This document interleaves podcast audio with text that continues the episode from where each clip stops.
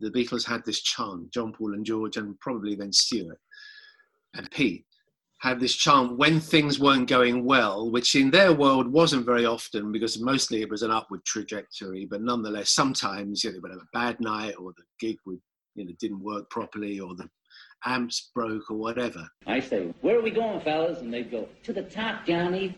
And I say, where's that, fellas? And they say, to the toppermost of the poppermost. And I say, right. And we'd all sort of cheer up. Hey, hey, hey! Where are we going, fellas? To the, to the top. top. What top? To the very top. They had this chant, and John would say, Where are we going, fellas? And the others in an American accent, and the others would say, To the top, Johnny. Get the exact wording right. Um, Where's that, fellas? To the toppermost of the poppermost, Johnny. and that was their rallying call in when times were bad to kind of yes you know we're still here we're still together a lot of irony in it as well it was kind of done in a heavy american accent as a send up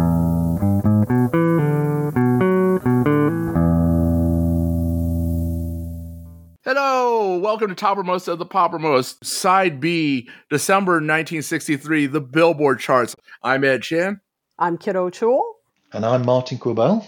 We start with the week of December the 7th, 1963. At number 28, a great song, In My Room by the Beach Boys.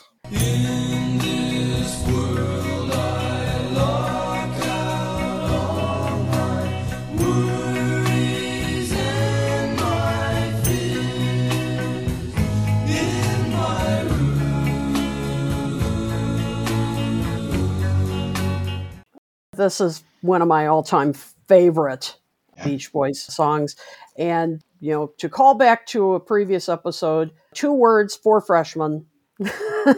this is definitely influenced by them, these exquisite harmonies. And this is also another step forward for the Beach Boys in subject matter. This is beyond the cars, the girls, the surfing. This is much more introspective. This is another step forward to what would become Pet Sounds, more mature subject matter. This is about introspection, reflection. It's a stunner. I absolutely adore this song. Yeah, this is definitely a case of great minds thinking alike. Uh, you know, the Beatles had done There's a Place, which is very similar subject matter, but Brian Wilson wouldn't have heard the record by this point. No. Very definitely they came to the same conclusions independently. Beautiful lyric, although very sad in some ways as well. Yeah, this definitely has a more melancholy, isolating kind of feel of retreating to your own space. And, and it's really such a leap forward for them. I feel like this and Surfer Girl are like two songs that really show the growth and maturity and the complex harmonies of the Beach Boys that would eventually, as I said, lead them to Pet Sounds you know, just a few years later. But this one I just think is is just a absolute stunner, one of my all-time favorites. And as you said, Ed, really interesting how similar in subject matter it is to There's a Place. But as you said, no evidence that Brian Wilson knew about that song. It's interesting how honest Brian Wilson is being here. You know, given what we know about his life then, and certainly the way his life would develop, he is actually talking from the heart here is almost like Dylan, you know? Yeah, that's a good point. He's really being vulnerable here. Later on, Brian Wilson talked about how he, Dennis, and Carl Wilson worked on the harmonies and all a long, long time. And he later also said in his autobiography that the song meant even more to him after Dennis passed away, partially because of just how closely they work together on the song, but also just the melancholy sound to it. The fact that he throws a C major chord in there in the key of D, as opposed to him dropping to like a C sharp note, they've gone to a C note instead, which is even lower, so that even makes it even more of that dreamy, melancholy feel to it as well. And as we said before in this show, go back and listen to the Four Freshmen and absolutely understand the influence they had over Brian Wilson and his harmonic arrangements. And as you mentioned, the chord changes, that's something that the Beatles would do a lot of through the decade. Yeah, absolutely. Yeah. One more of those naughty chords, as Dylan liked to call. All right, so we go from a thoughtful, introspective song to not. Number 38, the nitty gritty song by Shirley Ellis. It is pretty much just a standard dance tune. Yeah, and nothing wrong with that. Some folks know about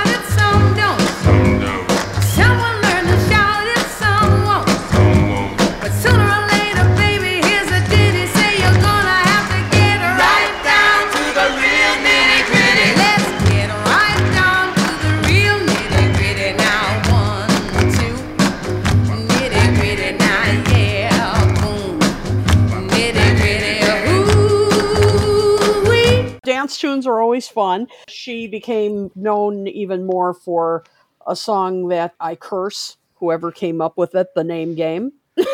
That it's a- that- I'm sorry. Well, we all know it. Kit Kit Bobit Banana Fana Fofit. It is annoying as hell, but it was a hit. I get it. I don't know that song. You, Yeah. you don't know the name game. I don't know that song. You Okay, don't know well- the name game? We No. we are all No. taught that song in kindergarten or so. Ed will, of course, play it for you later and we'll insert it in the show. You will curse the day. I can't wait for the listen back to this. Oh, you will curse us. You will curse who who wrote it. oh, I can't wait. I can't wait for you to hear it. Lincoln, Lincoln, Lincoln, Bo Bacon, Bonana, Fana, Bo Finken, Fee, Fi, Mo Minkin. Lincoln. The nitty gritty song was also reviewed by the Beatles on the December 7th jukebox jury. We start off with John, who all he has to say is, I like it. and it, again, just cuts to the chase. Paul said, I like this kind of record, but it doesn't say anything, which I think is a good summary. Yep. you know, For sure. Yeah, Ringo said we all like this sort of thing, but it won't be a hit. which is interesting. Hmm. And George's comment is most interesting at all. Won't be a hit in England. We haven't got around to that sort of thing yet. The host then picks up on that. So he then goes back to George and says, Well, wait, you mean the British teenagers are behind the Americans? And George walks it back a little bit. Well, we've liked this type of thing, we meaning the group, I suppose. We've liked this type of thing for years, but it hasn't really caught on. It's interesting because it is very clearly the Americans who are behind the British from the perspective of looking back 60 years. Yep. And so, despite the overall positive comments, they rated it a miss. Yeah, Yeah. I quite liked it. It got my foot tapping. It's a fairly standard dance number. Yeah, exactly. As much as I find the name game annoying, I can see why it was a hit. Anybody can sing along. He had a catchy beat, so I could see why that was a hit. You know, this one, it's just kind of another dance song. And at number 70, another beach car song. There's Jan and Dean with Drag City. More vroom vroom sound effects. The harmonies are okay, but there's nothing new here.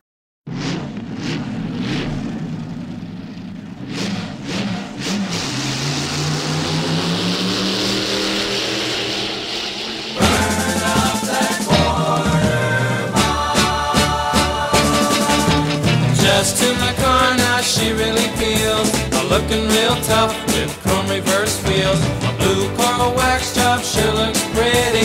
Gonna get my chicken, make it out to Drag City. Yeah. I want to give a shout out to the drummer. Yes, Earl Palmer. Um, Earl Palmer, this was amazing. He was considered one of the inventors of rock and roll. He's a member of the Rock and Roll Hall of Fame. He was one of the most prolific studio musicians of all time. He has been on so many recordings, nearly all of Little Richard's hits, all of Fats Domino's hits. He played on You've Lost That Love and Feeling. The list goes on and on. And it was the drumming that impressed me the most. Other than that, I think with Jan and Dean, I like songs like Dead Man's Curve a little better than this. This one, it's fine, but it's just kind of another car song. And as I mentioned to you, a song with the title Drag City means something completely different in uh, 2023. I actually Yeah. hadn't thought of it that way, but yeah. Particularly because the lyrics then describe getting a wax job. Yeah, we're. it's like, oh, okay, uh, all right. Oh. Now I know what that term means. Yeah. All right, at number 72, the next from Ray Charles, that lucky old Sun. It's a great Ray Charles vocal, not that Yep. Ray ever delivers a bad vocal. The backing kind of slightly ruins it for me, though. It's ever so slightly reminiscent of Georgia. wash all my troubles away. And I know sun now, he's got nothing to do. Roll around heaven all day. Yes, sir. It's Ray Charles. Does he ever turn in a bad vocal? The song is a little bit, in terms of subject, like Old Man River, kind of talks about the toll and hardship of the singer's life and wanting to sort of escape to the natural world. Great singing, but backing singers Yeah. overdone. More screaming girls, as George Harrison would describe them. Oh God, yes. My opinion was, could they take away the backing vocal list and the strings and just have Ray his voice with a piano, the bass, maybe a guitar, and those nice soft drums that are going on in the background? Just make it basic. That would be incredible. Yeah, particularly when you have someone like Ray Charles with that voice. You don't need the overdone strings, the backing vocals, or at least not that much backing. Just have enough to showcase his voice. I mean, it's something we've been saying since this summer, and it's one of the bigger trends, negative trends, the massive overproduction that was going on on these records throughout the summer and now into the winter of 1963. Absolutely. And not just Ray Charles, Nat King Cole, there were issues with, and Tony Bennett. I mean, a number of singers. If I'd been the producer, I'd been just like, tone it down. I'm sorry, but we'll be getting to Tony Bennett later. All right, at number 83, a song which has presented a little bit of controversy both among ourselves and among the folks on the internet, not because we like the song, but because of its oddness. The song is Hookah by Chubby Checker. He claims to have written it. His name is listed as one of these songwriters, but I don't think so. This is the second song we've encountered from an album they did called Chubby's Folk Album. Clearly, he was trying to show that he wasn't a one trick pony and just about the twist. So he was trying to show his versatility and, let's face it, cash in on the folk trend. So the song, he claimed he wrote it, and yet there was a folk singer named Judy Henske who claimed that she wrote it, who, hey, I take this when I can, is a Chicagoan. She went to a few colleges here, uh, and one of them, weirdly enough, was a school, Rosary College. Rosary College, my mother graduated from there, and I attended my freshman year there. I transferred to another school, but it's now known as Dominican University. So, weird connection. She claims that she wrote this song. there's a YouTube video of her performing the song, and she has a whole long story about the origins of the lyrics. What she claims is that this was an old Chicago children's song that uh, the the African American children whose mothers were um well um uh, In the oldest profession. would have their children stay outside and play outside For when the police came by, the little children would act as little warning agents to the people in the bordellos, which is not an Italian dessert, by the way, telling them that the police were coming by so that the people could stop doing whatever they were doing that was like against the law and start doing straight things like playing poker or reading comic books or you know chewing gum you know anything to make them look like they're busy. Some were painting little designs on the backs of turtles and stuff like that you know they just start doing anything that they wanted to do which looked like it was a straight occupation you know it was really weird seeing all these women painting turtles though they go in come on those what are they doing there in the negligee painting a turtle. But uh, anyhow, it served to convince the police that nothing was really going wrong. The name of this is Hookatuka Soda Cracker. Does your mama chaw tobacco? They would sing. If your mama chaw tobacco, Hookatuka soda cracker. A code, obviously.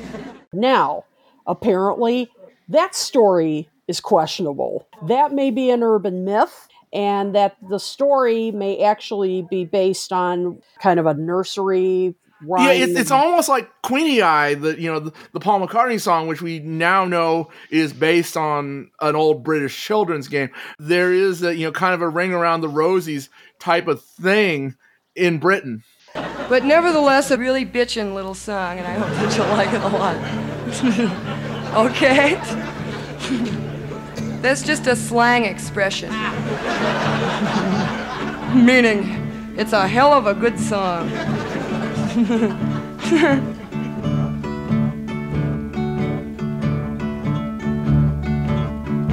Hook a took a my soda cracker well. Does your mama chaw tobacco? If your mama chaw tobacco, say Hook a took my soda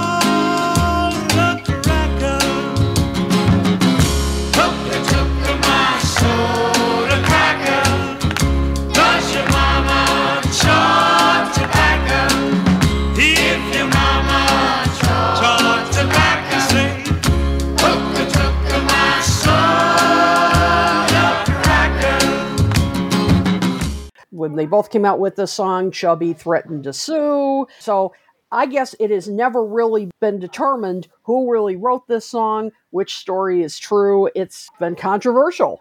Chubby had the hit version. There is no question about that, and and he earned the lion's share of the royalties. But it is odd, and I will say that the lyrics sound nothing like something I would have expected from Chubby Checker. At the very least, the lyrics came from somewhere else. Yeah, they definitely do not sound like something Chubby Checker would have written. I don't know. And Martin, you said you're not a big fan of the song anyway. I certainly don't like this version by Chubby. I'd probably prefer a traditional one sung by kids. I don't know. Mm. He's definitely trying to cash in on the hootenanny craze. You can definitely picture people singing in a circle and clapping and singing along to it. But other than that, I don't really find it that memorable. All right, at number 85, Out of Limits by the Marketts.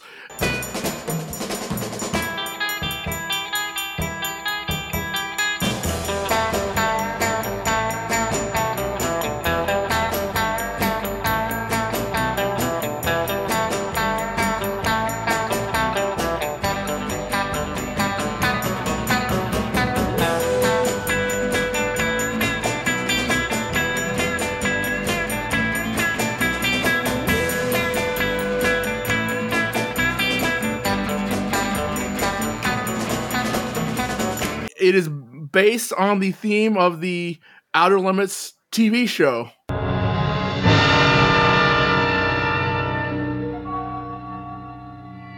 There is nothing wrong with your television set. It really doesn't have much of a theme, so I'm not sure why. You know, it's a, we've taken control of your TV set. It's more about the dialogue than anything else when I think about that show. Yeah, and it's just kind of a an odd song overall. And Rod Serling was not too happy about the song because he felt it, shall we say, borrowed from the theme song for the Twilight Zone. The da da da da da da da. I mean, and that's all over this song, no doubt about it. And the the group itself was comprised of some top session musicians, including Hal Blaine, who we all know from the Wrecking Crew. And I just found it kind of an odd song. It's a weird record. Isn't it? And it even has like a bit of a surf guitar sound. It ventures in kind of into country at one point. I mean, it's just kind of a mishmash. Can't make its mind up. Yeah, exactly. I actually kind of like this record. I don't love it, but I kind of like it. Hmm. Hmm. yeah, yeah, yeah. I'm guessing that Kit probably likes it more than I do. Not really. I just found it just strange. And I don't mean I can't handle a song that's multi genre, but this one, it just ping ponged from one to the next. I'm like, okay, the sci fi sound. Oh, now it's surf guitar. Oh, now it's country. I like the guitar in this a lot, But then you've got the addition of Grandpa's Bontempi organ there thrown in for good measure. Oh yeah. You know, what's next? Is little Jimmy going to come in far too loud with a cowbell and the Scottish relative Angus throwing a bagpipe solo? He didn't know where it was going. Yeah, I, I actually don't think we're too far off. I think I just like it a little bit more than you guys do, Uh, you know, and you dislike it a little bit more than I do. But but I think on the the one to hundred, I'll put it at fifty five. You'll put it at forty five. Uh, yeah. Yeah. Yeah, Maybe. yeah, I'd probably go 40, maybe. 30. Yeah, maybe 40. Yeah. Okay, it's not like you're saying this is the worst record in the world, and I'm saying, oh, it's the greatest thing ever put to disc. It's uh, okay, but I like it a little bit more than you do. It's chaos. Yeah, but uh, we, we actually get a lot of chaos in the charts this month. Yeah, true. At number 88, Baby's Gone by Gene Thomas, a song co written by Roy Orbison. This song I like a lot, but I really don't care for Gene Thomas's performance of it. Yeah, I would have rather heard Roy Orbison sing this. Baby's gone away and left me lonely.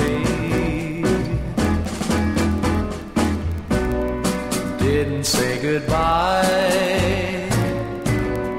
Didn't tell me why. Just left me here to cry with nothing but a memory. Bobby Goldsboro did the song later on, and that's actually better than the Gene Thomas version. Yeah, and boy, you can tell Roy Orbison wrote this. Uh, Well, co-wrote it, I should say. As I was listening to this, I thought, yeah, I could absolutely picture Roy Orbison singing this. It has drama, the slower tempo, it's got the strings, and the lyrics, won't somebody please bring her back to me and she'll never be lonely anymore. You know, that big ending. I agree with you. I really would have liked to hear a Roy version of this. Exactly. Gene Thomas wasn't bad, but I would have liked to hear Roy sing this. I would have liked a better orchestration, really. Yeah, that wouldn't have hurt either. I thought the orchestration was registering for free transport for the elderly because it, it sounded time specific. like 1940s, early 50s with the strings. That's true. They did sound a little, sorry, Ken Michaels, dated. Geriatric, shall we say? Yeah. Kit got her Chicago reference, so I, I, I get my Houston reference in here. Gene Thomas had Houston roots. He is described as picking up a guitar at age 12 and performing in Houston clubs well before his 18th birthday. Wow. His birth name is Gene Thomason. His first hit was a song called Sometimes, and you will appreciate this. Kit is described as a swamp pop classic. Oh, no kidding. Yeah. Wow.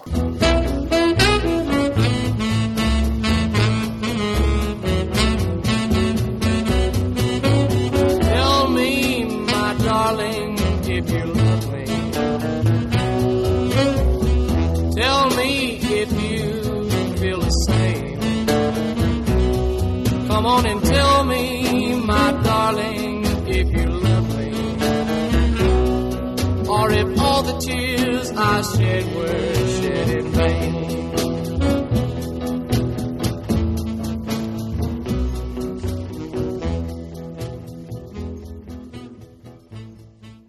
That song would eventually go to number one across Louisiana and Texas. Yep, Swamp Pop Central. So after that, Gene Thomas would go on and have some additional success with his wife. And then he would go on after he got divorced and write songs for Waylon Jennings, Kenny Rogers, the Everly Brothers, and Tina Turner. You're kidding. So he would be a popular songwriter well into the 70s. Very cool. He wasn't wanting for any money. Gene Thomas died August 26, 2012 of lung cancer at the age of 74. Wow. Wow, fascinating. Oh, didn't know he had that prolific a career. So I get a reference and you get a Swamp Pop reference. That's So- and I get yep, so win-win. All right, at number 90, Thank You and Good Night by the Angels.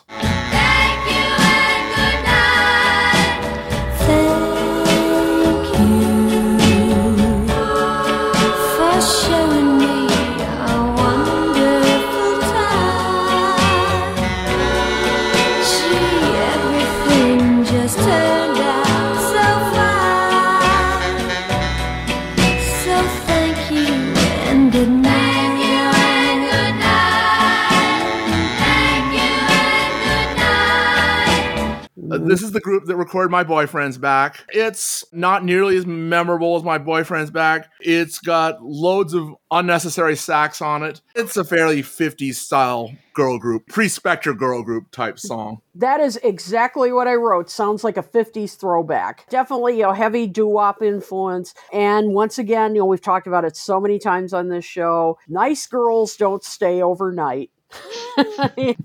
But at least they didn't go off and get married afterwards. yeah, at least they didn't lecture about you go get married. So that's true. At least they didn't go that far. It's very close to the Diana chords, you know. I heard that, yes. Mm-hmm. So the first, second, and fourth chords, it's transposed to a different key. But the first, second, and fourth chords are exactly the Diana, but the third chord is the relative minor to what the major chord would be in the Diana chord. So that's how close it is. Interesting. Okay. All right, at number 97, a song which has now become the bane of all of our existence as Beatles fans because Surfing Bird by the Trashmen would be accidentally recorded over the John Lennon performance of Money from the Stowe School. Oh, Oh. no. Is that why John Stone hates the song? Well, that's part of why John Stone hates the song. I, I think he also just hates the song. everybody's heard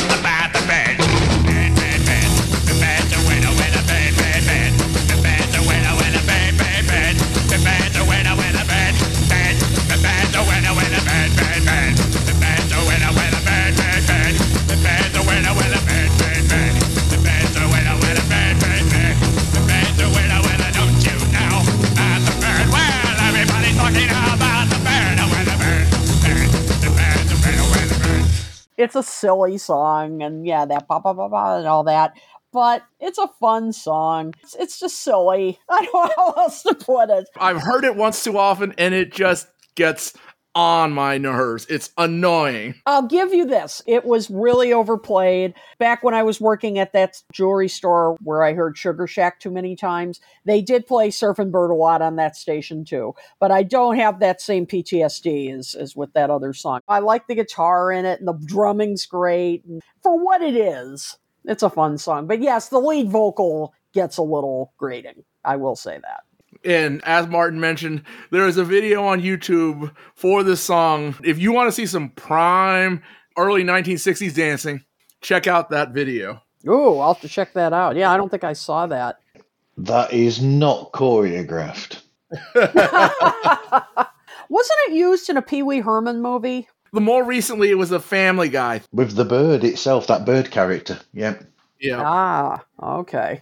All right, at number 100, Burt Bacharach and Hal David with Anyone Who Had Heart by Dionne Warwick. It is a great vocal, but I prefer the Cilla version.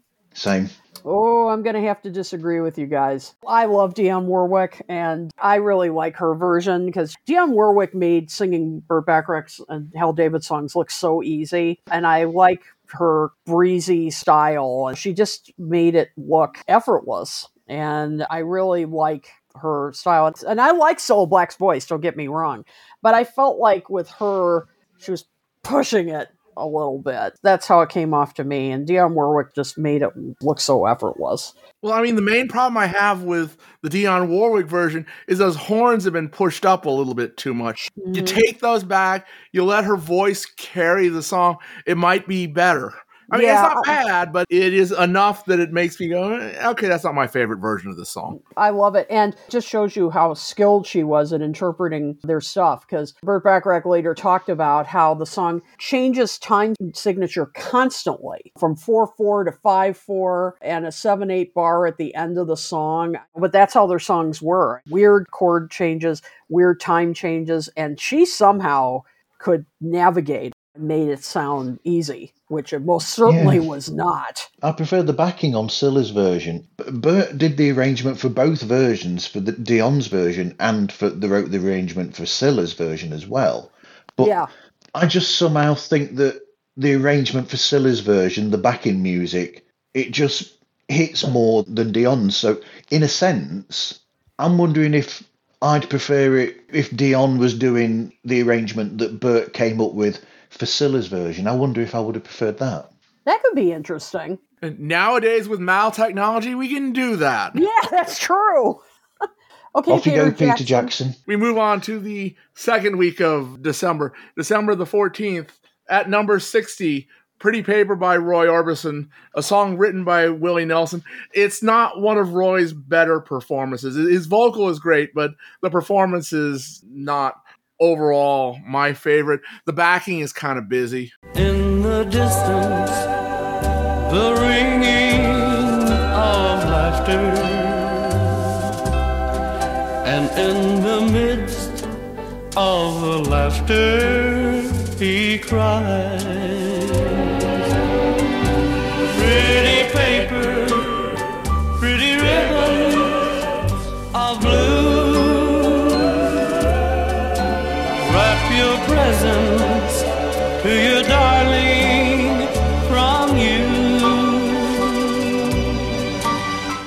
Actually liked Willie Nelson's version that he recorded years later. I thought that was a little better.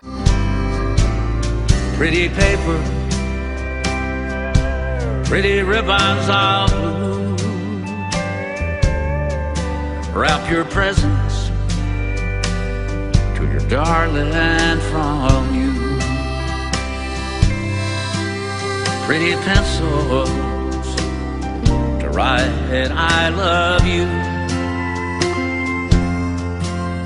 Pretty paper pretty ribbons of That's been in his repertoire, and and it's still in his repertoire to the present day. You like younger Willie a little bit more. I kind of like older Willie, but when he does it, he basically uses the same arrangement very light drums and just him and the acoustic guitar.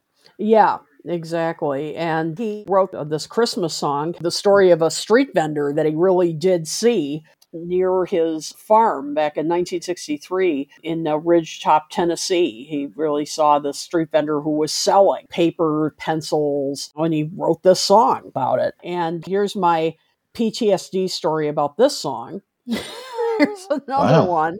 Many years ago, I took guitar lessons. This was when I was 12 or so. And my guitar teacher loved country. And I was not really a big country fan. And he made me play this song over and over and over again. Can you still play it? Not really. I don't think she wants to. Exactly. I can listen to it now and appreciate that it's a pretty song, but I couldn't listen to this song for years because Mr. Carver used to make me perform this song again and again and again. Whenever this would come on the radio at Christmas, I'm just like, turn it off. Ooh, we've changed sides now because th- this is on my Christmas playlist every year. Now I can listen to it and not cringe, but for years, no. I do like Willie's version as well, which Yes. brings brings me to a a sort of bit of a Beatles link. Hmm. Okay, Willie Nelson's version actually backing him up are some musicians who would back Ringo up on the Beaucoups of Blues album, who include both Pete Drake and Jerry Reed on guitars. Willie can get anybody he wants, so I guess that shouldn't surprise me. And the Roy Orbison version that we're speaking about was recorded in Decca Studio 2, the studio that the Beatles failed the audition in. All right, at number 75, an artist who has become one of our favorites, Brenda Lee with As Usual. It would be a hit on both sides of the pond. It's let down slightly for me by the backing, again, overproduced, and it's kind of got that little chatty bit in there, which I don't get. As usual,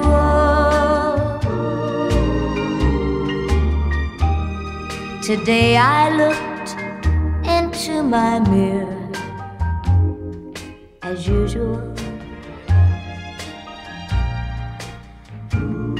I told myself that you're still here. As usual. I love my girl Brenda, but this song just didn't really do it for me. She performs it very well, I mean, she's Brenda Lee. You know, that voice is just amazing.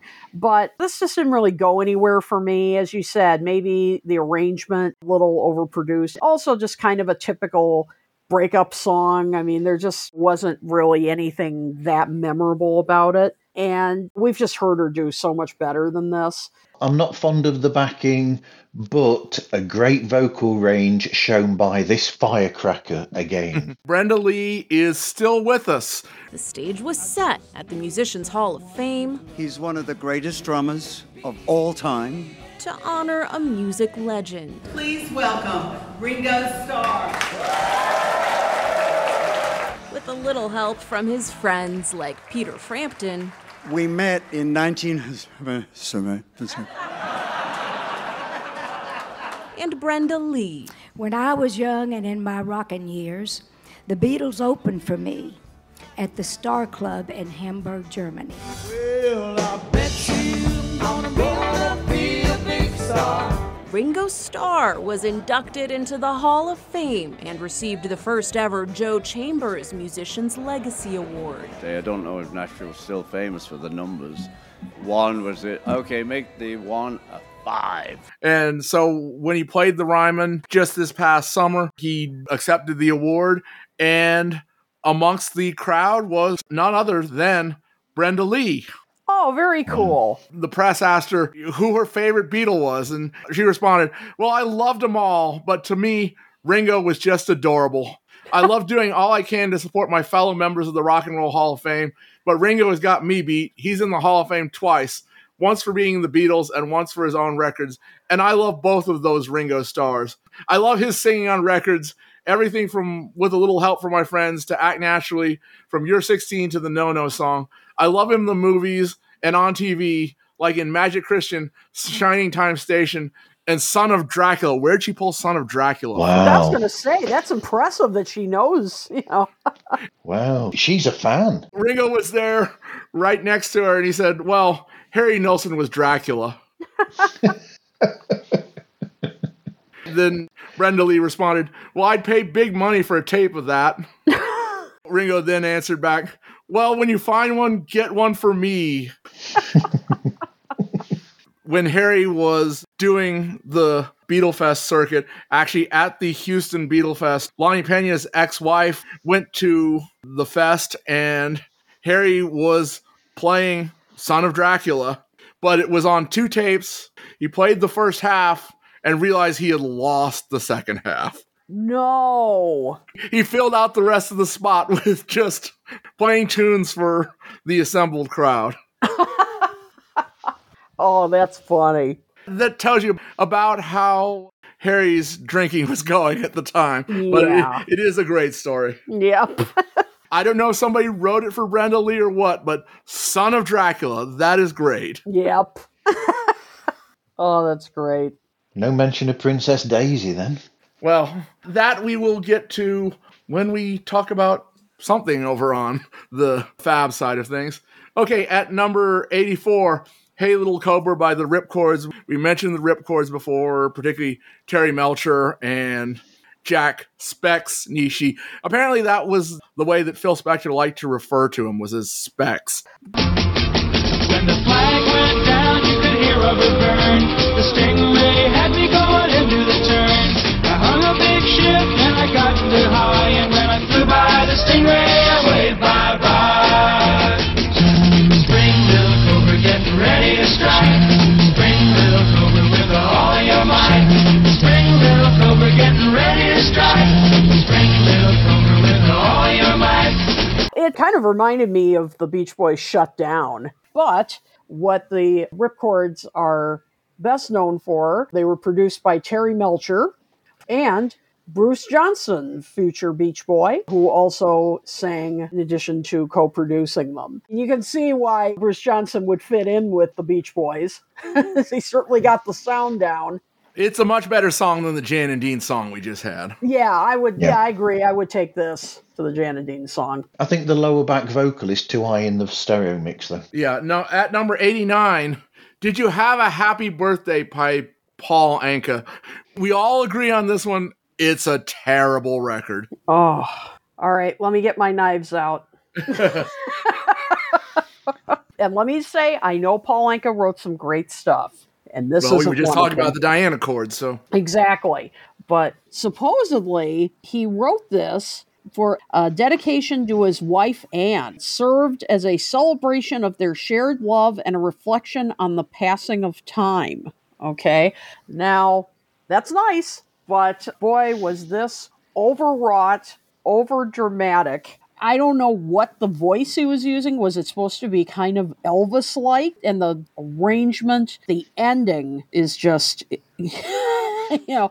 I, I did you have describe a- it as unfortunate. yeah, did you have a happy birthday without me? It's just insane. It was hysterical. I played this for my parents because I just I couldn't believe it.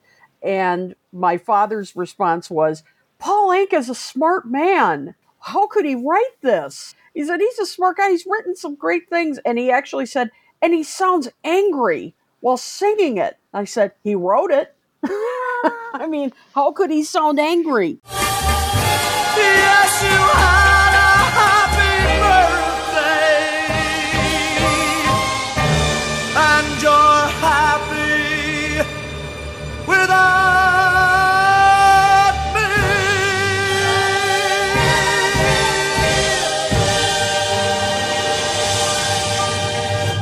I've never heard anything like it. So, all right, I'll stop now. I could go on forever. You got anything to say about this, Martin? Yeah, just why? Why? This was also one of the songs that the Beatles reviewed on the Jukebox Jury show. And if you thought some of their other reviews were vicious, oh boy. So they played the excerpt of the song. They go to George first. He makes a little wisecrack. Oh, well, yes, I did. Thank you. Referring to, did you have a happy birthday? then he looks at the camera and goes, but if I'd heard this song first, I might have gone right off it. Oh. Ooh. Yeah, not friends now after he helped them get into America. then Paul responds with, Well, you know, I don't like people who have a crack in their voice. And John being John, well, I think it's in his head. Unanimous miss. We agree with them. Yep, good choice. We do. Yeah. Well done. I guess even Paul Anka can't be perfect. At number 90, more PTSD for poor Kit. Oh no. Daisy Petal Pickin' by Jimmy Gilmer and the Fireballs. Their follow up to Sugar Shack. And follow up is being generous because this is another one of those. Oh, we'll just take all the elements from the first song and put them into this one. It's not the same tune, but the organ and the little dun dun dun. uh, That's all, All here there. in this song as well. Daisy petal picking to see what our future's gonna be. Yeah, it did trigger a bit of PTSD, I will admit, when I heard this. It's just amazing how some artists will do that. They'll just be like, oh, okay, that hit single works, so we'll just repeat it, but just change the elements slightly. We'll get another hit. Ugh, I didn't care for this. So is that an organ then, and not like a really badly played penny whistle? Yeah, I believe that's an organ. Yeah, I think it is. I'm just giving away what I thought. It's not quite as bad a ripoff as that Tremeloes record we had last month, but it's pretty close. Yeah. Watch this space for a compilation of the worst of Toppermost coming your way. we have two songs for the worst of 1963 out of this list, don't we? Yeah, I think so. Yes. That along with that Burt Bacharach song. Oh, yeah. This is now followed at number 93 by a record that I don't know about you, Martin, but Kit and I were actually really pretty interested in this record when we were sitting here listening to it. It's a song called Surfer Street by the Allisons. I'm sure our friends, both Allison Boron and Allison Bumstead, are happy to know that there was a group called the Allisons out there. Yep, and even cooler, they were a surfer girl group. I love that. But they played other stuff. It wasn't all just surfer kind of stuff.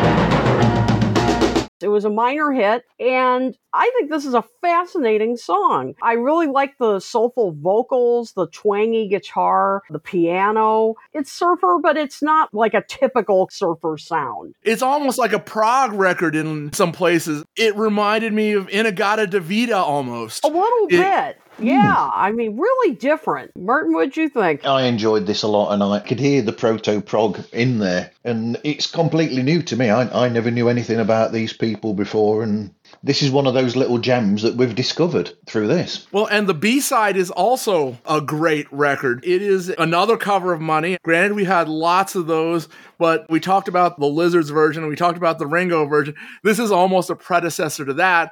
And dare I say it, it's better than either the Ringo version or the Lizards version. It was really good.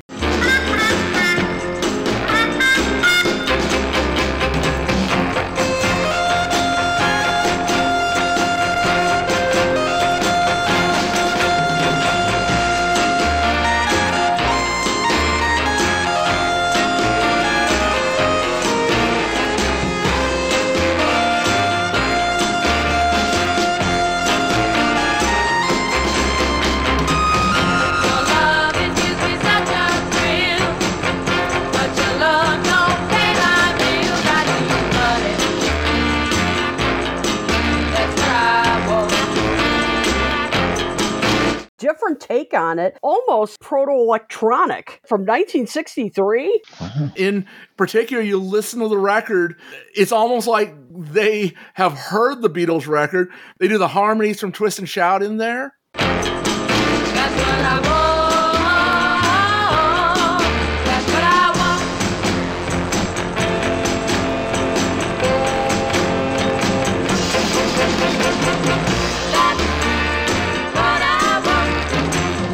In places it's almost like they are borrowing from the Beatles arrangement, but in all likelihood they hadn't heard with the Beatles yet.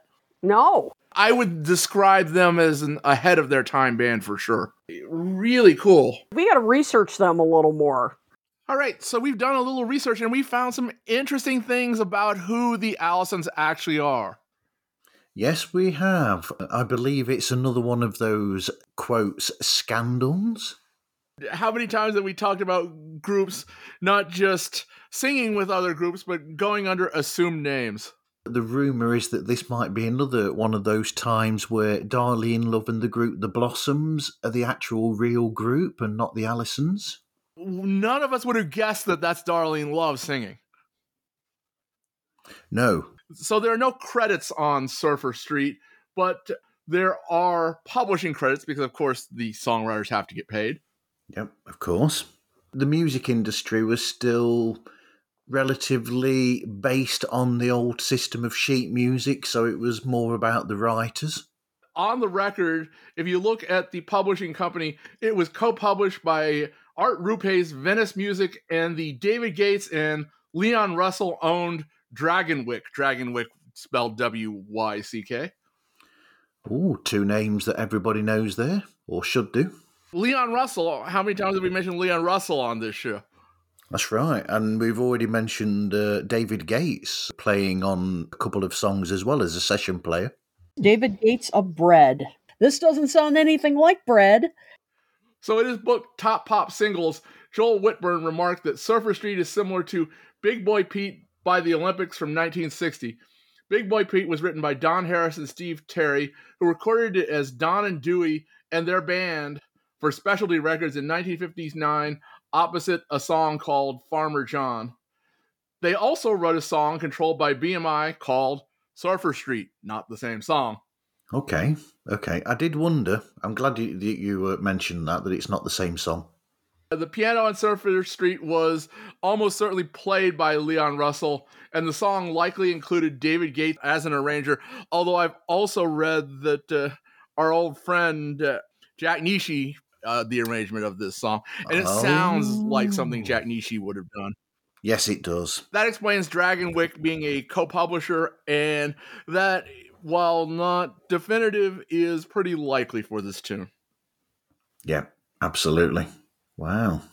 All right. And then just to show you the variety of the charts, our buddy, we get another song from Frank Ifield on the American charts at number 94. Frank Ifield is covering the Bing Crosby tune, Please. It wouldn't be a toppermost show without Frank Ifield. You got to admit it. Well, we're going to be coming to episodes without Frank before too long. I'll miss him. It's not going to be the same.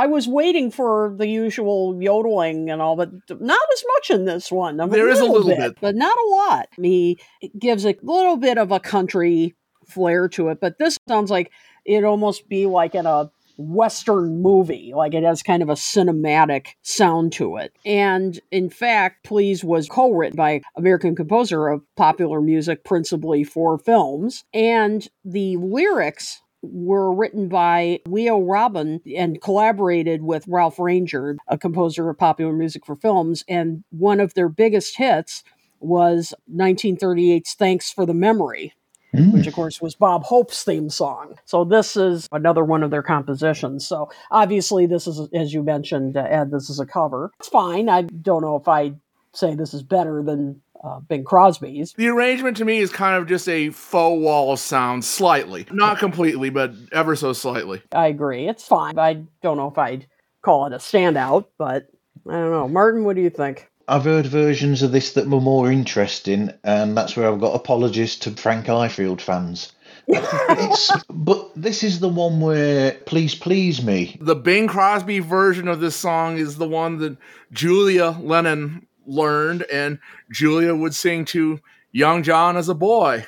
And John would always keep that first line in there please lend a little ear to my please. Yes, he, he- you know, even from a young age, he got the wordplay, and it's like, oh well, that's cool.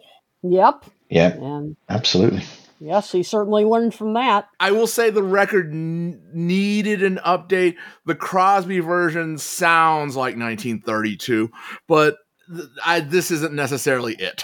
No. Mm-mm. But yeah, certainly Bing Crosby's style of singing from that period, when you hear that version, you really hear how he changed, kind of like Frank Sinatra did, changed his style of singing from them because, as you said, it's it was very much of the time that croony. I mean, he was always a crooner, but but it was a different style. I mean, it sounds, as you said, very much of the time. And as time went on, I think he did change the style a bit.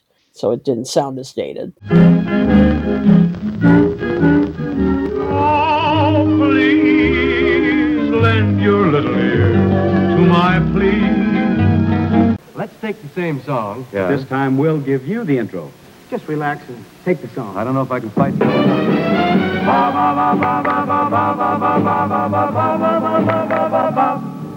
Please. Hold it. Now, wait a minute. I just sang one word. How could I goof? Not please. What is it? Please. Please. That's much better. You're going to take it from the start, sir. Well, I'll try. I, uh, go ahead.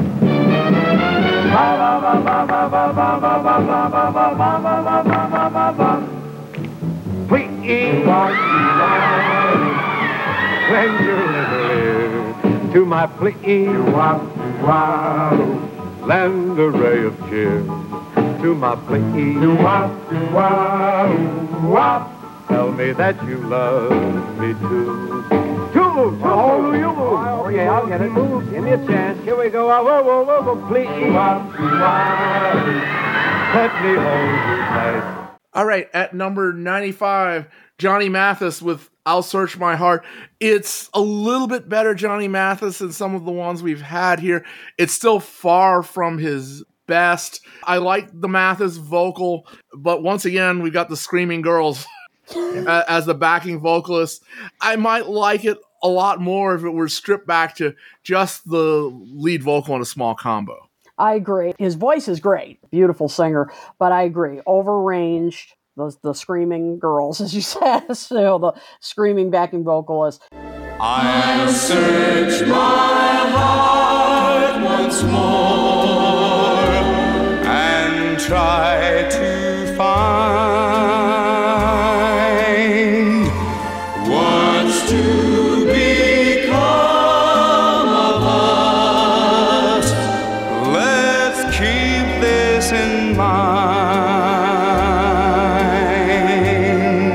One thing that's interesting, though, one of the co writers of this song, Allyn Ferguson, went on to write themes for 1970s uh, TV shows, including Barney Miller and Charlie's Angels. Oh, that's a classic. But Barney Miller in particular, I'm like, wow, that's one of the all time best. We're getting into a little theme song section here. Next up, the Brothers Four with Hootenanny Saturday Night, which was at least the theme for the Hootenanny TV show for 1963. It may have been into 1964. We haven't been able to verify that though. Yeah. But for sure, 63. This is, of course, cashing in on the Hootenanny craze. And boy, this sure sounds like a typical Hootenanny song. The sing along aspect, clapping along, and this is the stereotype. And they were best known for their song Greenfields in 1960. But I can see why this was theme song, at least for a time, for the TV show Hootenanny. That's certainly a no brainer. I love those lyrics just because they're so ironic. If you think we'll be rowdy, you're right. Yell out your favorite, we'll sing it loud and strong. Come and bring your lady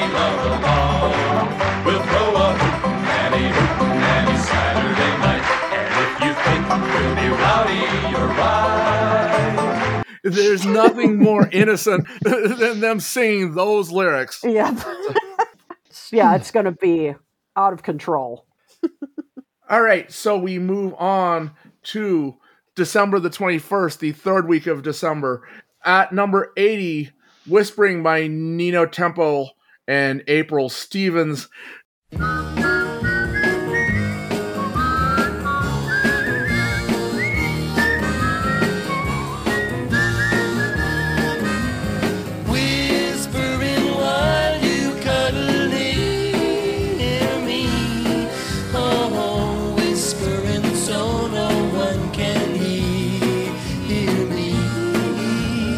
As we were saying about the Jimmy Gilmer record, this is kind of a bad copy of Deep Purple.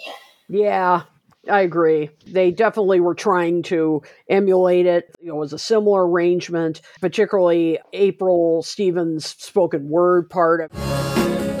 Whispering while you cuddle near me. Whispering while you cuddle near They were trying their best to almost copy Deep Purple, and it falls short. It is okay, but I wouldn't go out of my way to listen to it again. At number 88, our old friend Steve and Eydie are back, doing yet another Goffin and King song. I can't stop talking about you. I, I don't really care for the song all that much.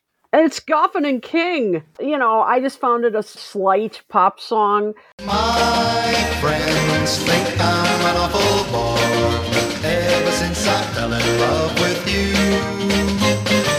I'm not well rounded anymore.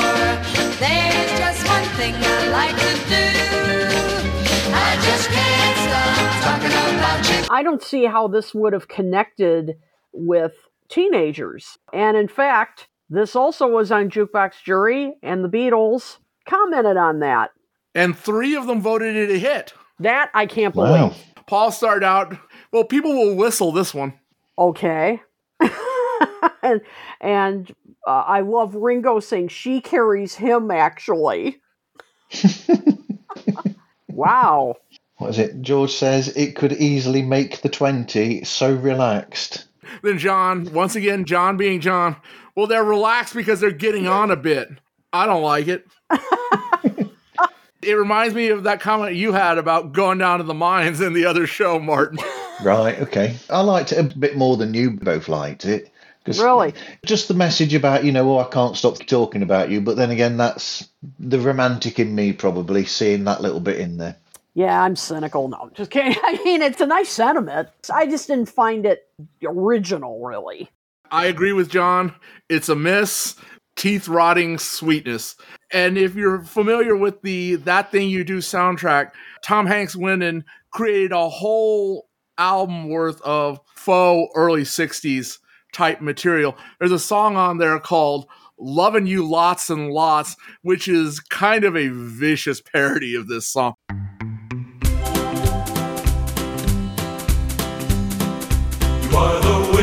And spring. You are the sun that summertime brings. You are the stars in the nighttime sky. You are my girl and I'm your guy. You got me all tied up in knots. And I'm loving you lots and lots. I'm just loving you lots and lots. I'm loving you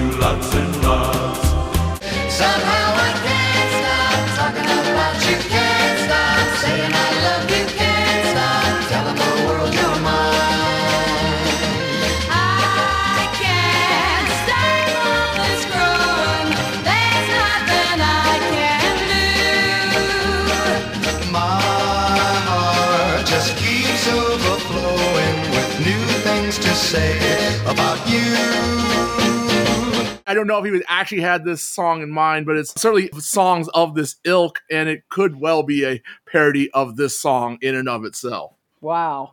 I'll have to check So, that out. so is that an album full of bangers that I need to check out? I like a lot of it. I really do. Tom Hanks did a good job, not just with the Wonders putting together fake Beatles type songs. He, he's got like fake Sherelle songs, and he's got a secret agent man kind of parody. You know, very much the sorts of songs we've been going through, but they're all in many cases better than what we actually got. Wow. So it's a good album. All right, at number 90, The Little Boy by Tony Bennett. Not one of Tony Bennett's best. It's a good performance from Tony. It's a weak song. I agree. I mean, you know how much I love Tony, but he sings it beautifully, but the song's a little cliched. I mean, it reminds me a little bit of Nature Boy in, in a way, in, in terms of the structure of it, but it's kind of heavy handed in terms of the subject matter about a man saying, Oh, where did my childhood go? I want to go back to, you know, the child, you know, the innocence and everything. And the I'll never find that little boy, that boy I used to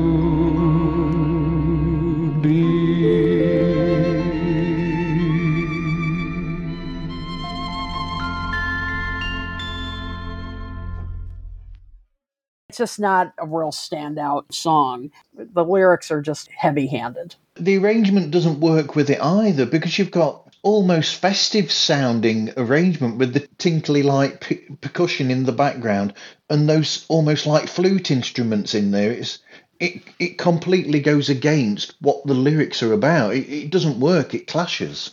Maybe it was trying to capture childhood innocence, but on the other hand, it's kind of sad. Yeah.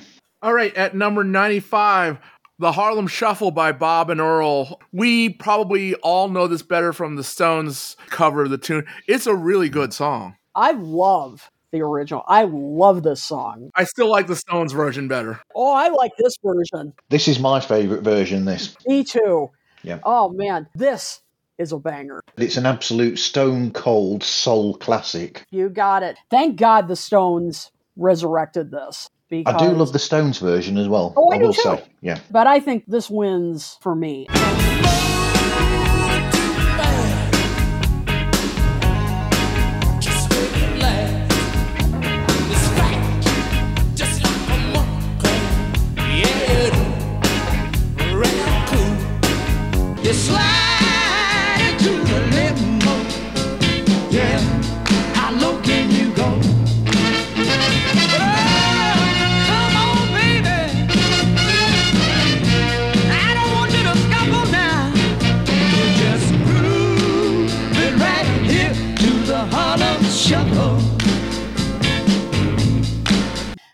Horns are just incredible. The lyrics aren't brainy or anything. It's a dance song, but it's a good dance song. Exactly. Bob and Earl work perfectly together. full of soul and the drums, the bass, but the horns do it for me. It is just oozing with soul. I love it. Nitty Gritty would have been a much better song had they adopted some of this production style. Exactly. And when this song came out, I'm like, now we're getting somewhere. so thank you, Rolling Stones, for introducing us to this song. The horns are almost very Otis Redding Atlantic sort of sounding. Almost like Southern Soul, like something out of hmm. Stax. At number 96, another entry in the world music genre, the Baja Marimba Band with Coming In the Back Door, which Kit accidentally originally posted as Coming In My Back Door, which would be a very different song. That's a little naughty. this is a G rated song. Sorry about that. There's no odd ha here. Yeah, that's right.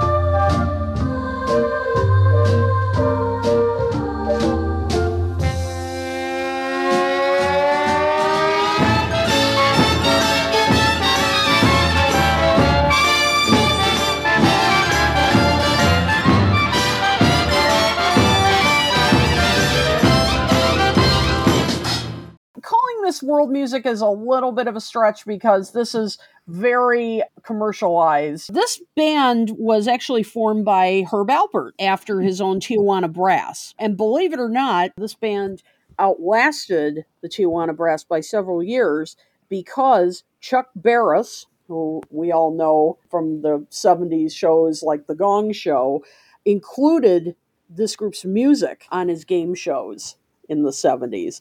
And listening to this, I can kind of see why, Yeah. because it has a little campy appeal to it. So the Baja Marimba Band was formed in 62, basically with top session musicians, including Hal Blaine, we're back with him, and Leon Russell, believe it or not, among many others. And a number of them played with top jazz musicians Dizzy Gillespie, Woody Herman, Stan Kenton, you name it. And this is a little cringeworthy. We've talked on the show about things that have not aged well. Well, here's one of them.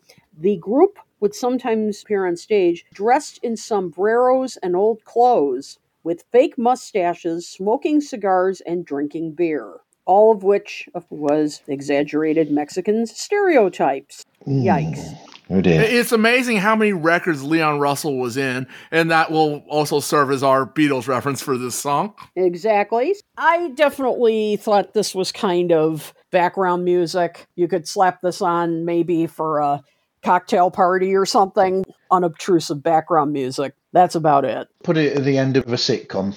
Yeah. hmm That fills you in with the Chuck Barris thing. And they are not mentioned in Confessions of a Dangerous Mind. If you want to see something that's slightly mind blowing, watch that movie, the Chuck Barris biopic. It's Yeah, like I've, I've been meaning to see that. I've heard it's pretty insane. I still don't know whether he actually believes he was a government spy or if he's just trying to pull one over on everybody because he's so earnest about it. Yep. Without going into detail, what Chuck Barris says is part of the deal with the newlywed game. He had to accompany the newlyweds as they went on their world travels. What Chuck Barris says is, oh, that was all a cover so I could safely cover the world and be a spy. Okay. The band actually doesn't get mentioned in the movie. I've never read the novel. Perhaps I should read the book to see if he finds a place for them there. Yeah, who knows? At number 100, a great record. The Return of the Ronettes with Baby I Love You, probably their second biggest record of their career.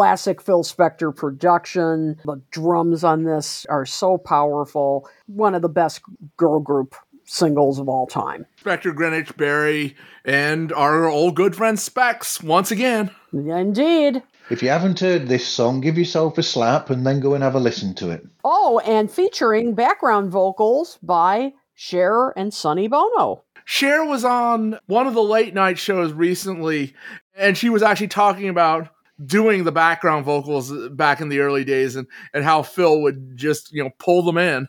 Yep, little trivia there.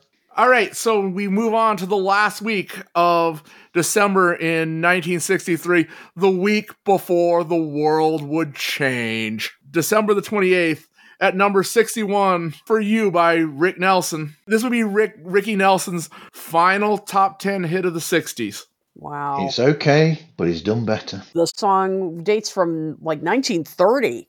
It was written then, and then it was introduced in a short film called Billboard Girl in 32, and it was sung by Bing Crosby.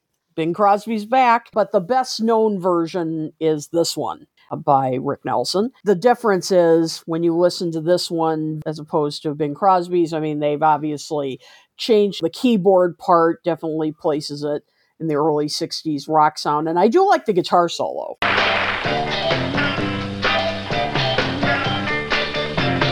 I will gather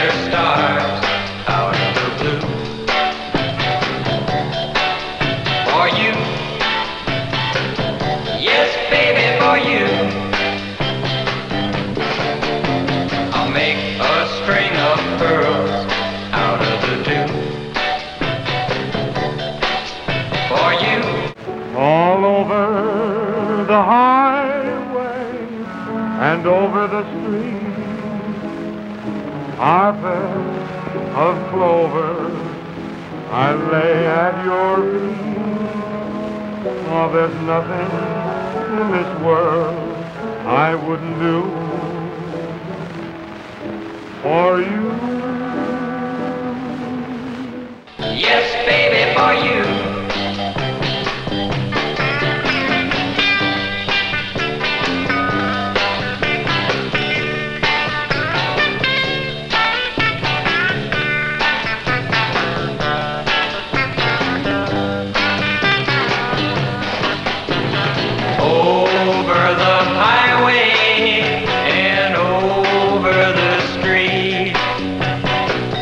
It's a roller rink organ. Yes, for sure. And it wasn't because Ozzie and Harriet was canceled. Ozzie and Harriet would be on the air for another three years. It's just that it couldn't launch any of Rick Nelson's songs at mm-hmm. that point. I I said I had had enough six months ago. I guess the audience hit that peak at about here. Not to mention, well, as I just said, things are about to change next month. That's right. At number 72, Lesley Gore's You Don't Own Me. Quincy Jones again. This is a, a really good song. I love this song. Talk about ahead of its time. We've talked on this show so much about songs. I'm going to get married and I'm, you know, I'm going to wear his ring and I'm. This is just astounding. First of all, the song is written by a couple of men John Madara and David White. Lesley Gore recorded this when she was 17 years old. Just amazing. And she later on, Lesley Gore said she considered this her signature song. You don't own me. I'm not just one of your many toys. You don't own me. Don't say I can't go with other boys.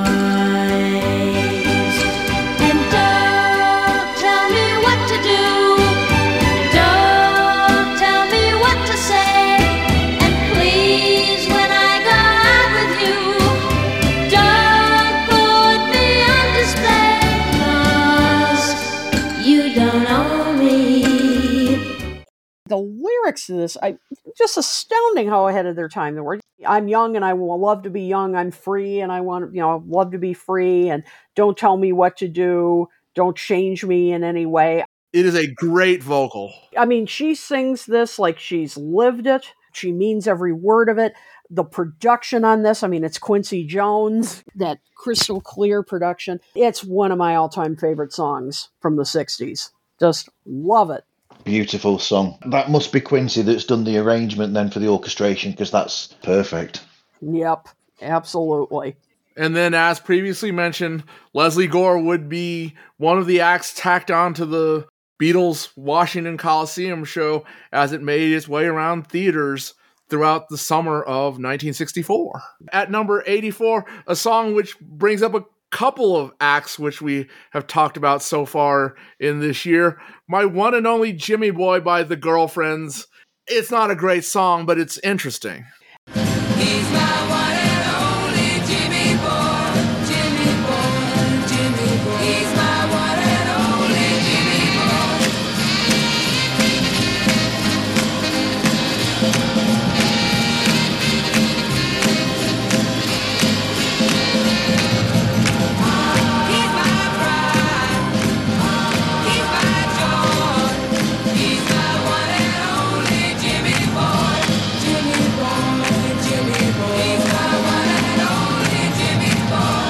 This was written and produced by David Gates.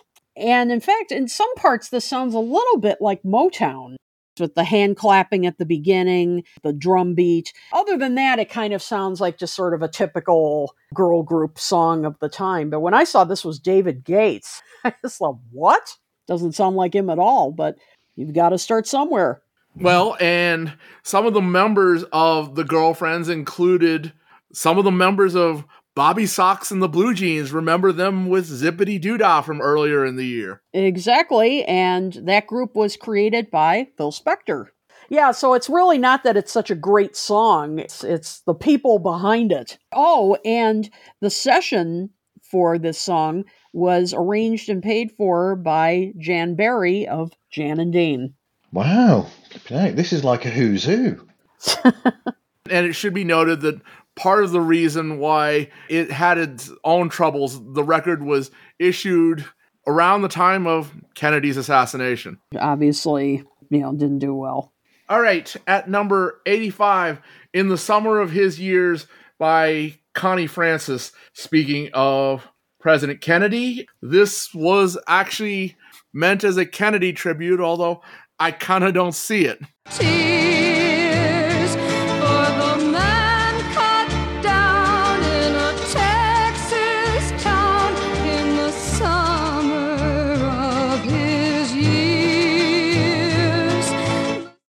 the lyrics. I mean, it pretty much tells of what happened. It's just not really that well written. It was written by Herb Kretzmer, lyrics and music by David Lee. They wrote the song hours after learning of JFK's assassination, and it was first performed by English singer Millicent Martin uh, during a tribute. The show was that was the week that was, Yes. which of course the theme was written by George Martin. Yes. And so they had prepared an entire show, and then, well, that fateful day it. happened, and it's like, oh, we can't use any of this material. Mhm. And so within just a very short amount of time, they put together an entire tribute to President Kennedy. And I think that also aired in the U.S. not long after uh, it aired on the BBC. NBC aired it, yes. Yeah.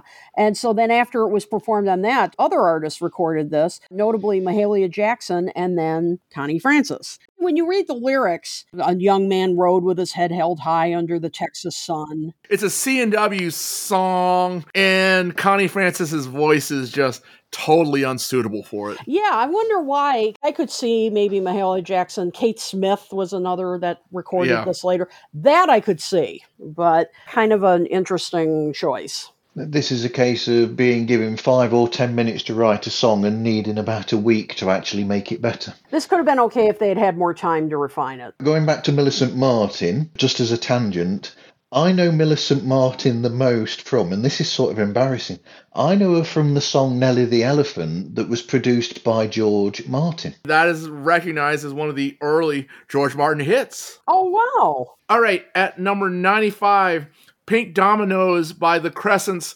featuring Chiyo.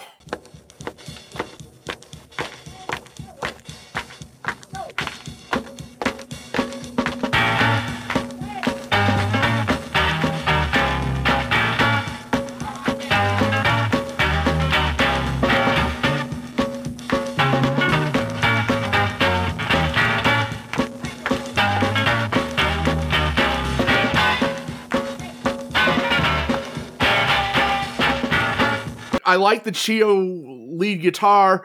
The rest of the song, well, not so much. That's not how you spell dominoes. This is a weird, weird song. First of all, Chiyo is a woman, a female surf guitarist. This song was composed by a local record store owner in, Cal- in Oxford, California, and it was cut in a makeshift studio located in a shoe store. And it was pressed by a, I love how this was described, a shoestring operation, get it, called Breakout Records. And that's why it has this very rough sound to it because it was. It was a makeshift studio. Boy, this is the definition of garage rock. I mean, it's sloppy, raw, unfocused. I mean, The you know, song goes nowhere. it goes nowhere. I mean, it is just kind of all over the place. And did I mention sloppy? Her, her guitar is great, but everything else is bad. Exactly.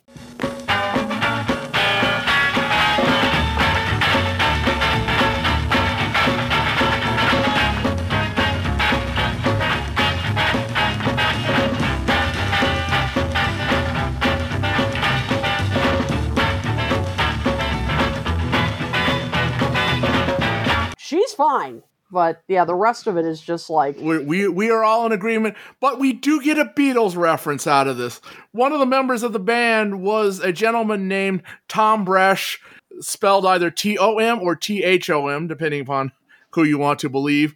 Tom Bresh was the son of Merle Travis, country, won't quite call him country music legend, but certainly country music star figure from the 50s. hmm Oh, Merle Travis, incredible He- guitarist.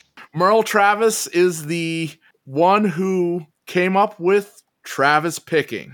Yes. That is what it is named after. And well, if you don't know what Travis Picking is and what it has to do with the Beatles, just ask Donovan. Cool. So there's a direct line from this song to the White Album. Yep. Who knew? All right, at number 96, Barbara Lewis with Snap Your Fingers. It's a good song, but it's not a great song. Snap your finger.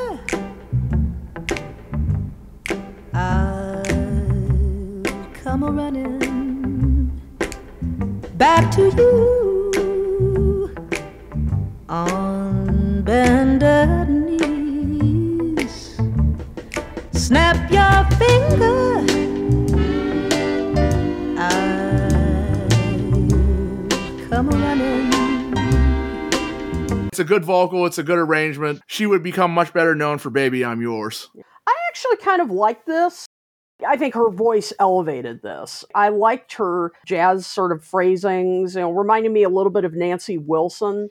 And I actually did like the arrangement, but keeping it simple, as we've been talking about throughout the show drums, piano, horns, bass. It just never overwhelmed her. Really very confident singer. Never realized how good a vocalist she was. You know, she really carried this song well. She just really took hold of this song and never let go. I could just picture her performing this live, leaning against a piano. I like it too. Good, but maybe not great, but I do Mhm. like it. To me, it needed a bit more oomph in there, whatever. I don't know what I mean by that. Just a bit more of a kick. Just needed a bit more raunch, maybe, in the arrangement. I don't know. In later years, she would cover both Twist and Shout and Yesterday, which is kind of an interesting combination of songs to cover. Hmm, interesting. I could see her doing yesterday, but Twist and Shout, that's interesting. All right, at number 99, Never Love a Robin by Bobby Vee The- while not quite bad enough to be on our Dogs of 1963, it's pretty close. I was going Uh, to say, boy, that's close. And you can't tame her, so don't you blame her when she says goodbye. Never love a robin. It's more of the saccharine, sickeningly sweet kind of stuff. Oh, sorry, Bobby. It's the Apple Jam disc. Some of the musically almost sounded like it was a children's song. It could be on Sesame Street. I wrote down Sesame Street. I really did. Great minds, Martin. Great minds.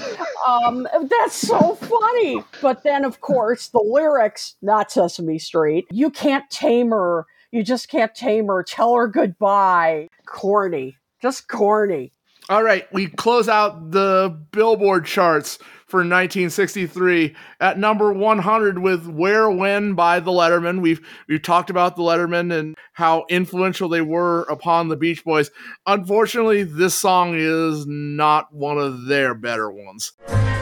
It seems we stood and talked like this before. We looked at each other in the same way then,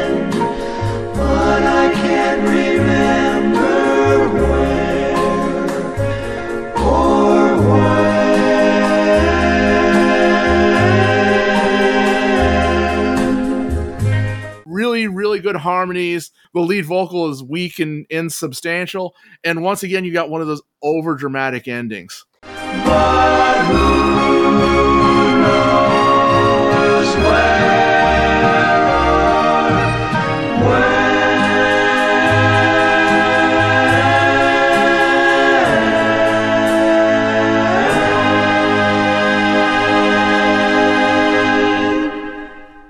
I don't like their version of the song. I love the song. I mean, it's a standard. Tony Bennett did great version. Frank Sinatra. Yeah, it's not the song in and of itself. It's their performance and their arrangement of the song that's like, ooh. Exactly. So, but I just wanted to clarify that. Love the song, but they've just made it kind of, I hate to say it, boring. And it isn't a boring song. It's a beautiful song. But I don't like the vocal arrangement and the musical arrangement. It just sounds a little on the Muzak side. Hmm. I thought they were trying for almost like a Four Freshmen style vocal harmony, but not quite getting there. They were trying but failed. No, sorry, Lettermen fans. I'm really sorry. The four freshmen were so much more sophisticated, and their harmonies were just breathtaking. Lying there and staring at the ceiling,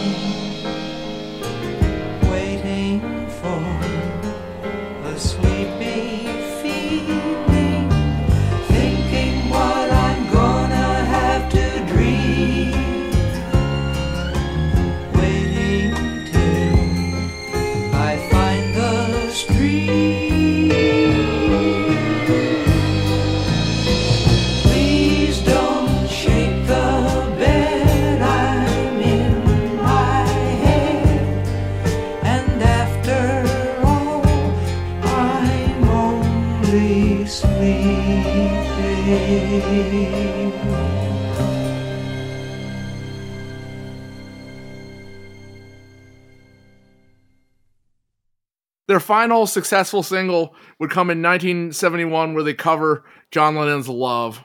Yep, I heard it. It's interesting. Take a listen.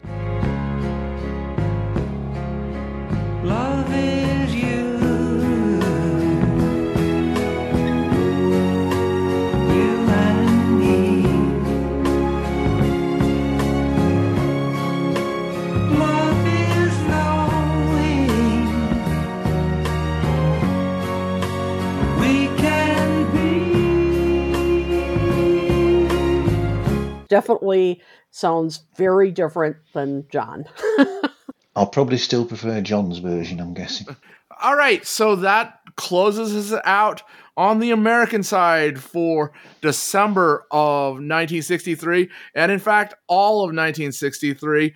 Closing on a couple of thoughts, it hasn't been a great year except for soul and R&B. Somebody commented on our Facebook group that they were really surprised. They were expecting all the pop and everything, but that soul and R&B, the fact that it played such a large role in 1963, they were really surprised. And I think that was one of the big high points of 1963. You know, some great soul and R&B.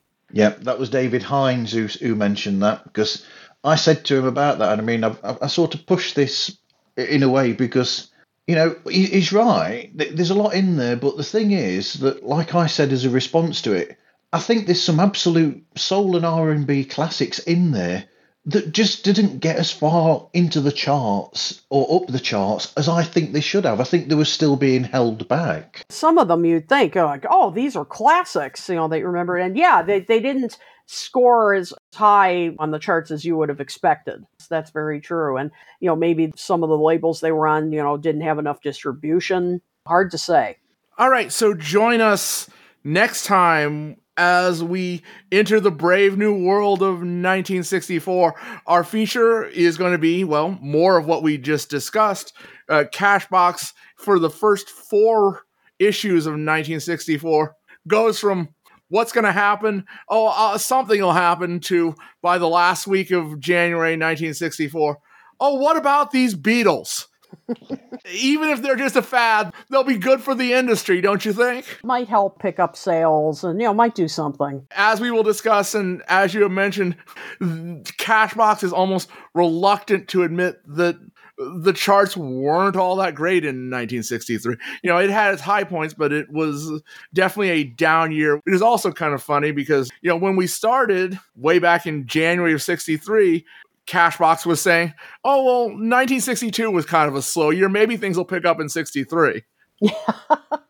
And then, yeah, at the end of the year, they say, well, you know, maybe things will change in 64. Little did they know.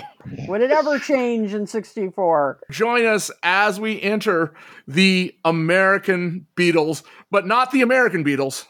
No. the Beatles on the American charts. That's B E A T L E S, not those other guys, not the uh, former Ardells. That's right. The real ones. And we'll be back soon. Yeah, yeah, yeah. See you next time. Take care.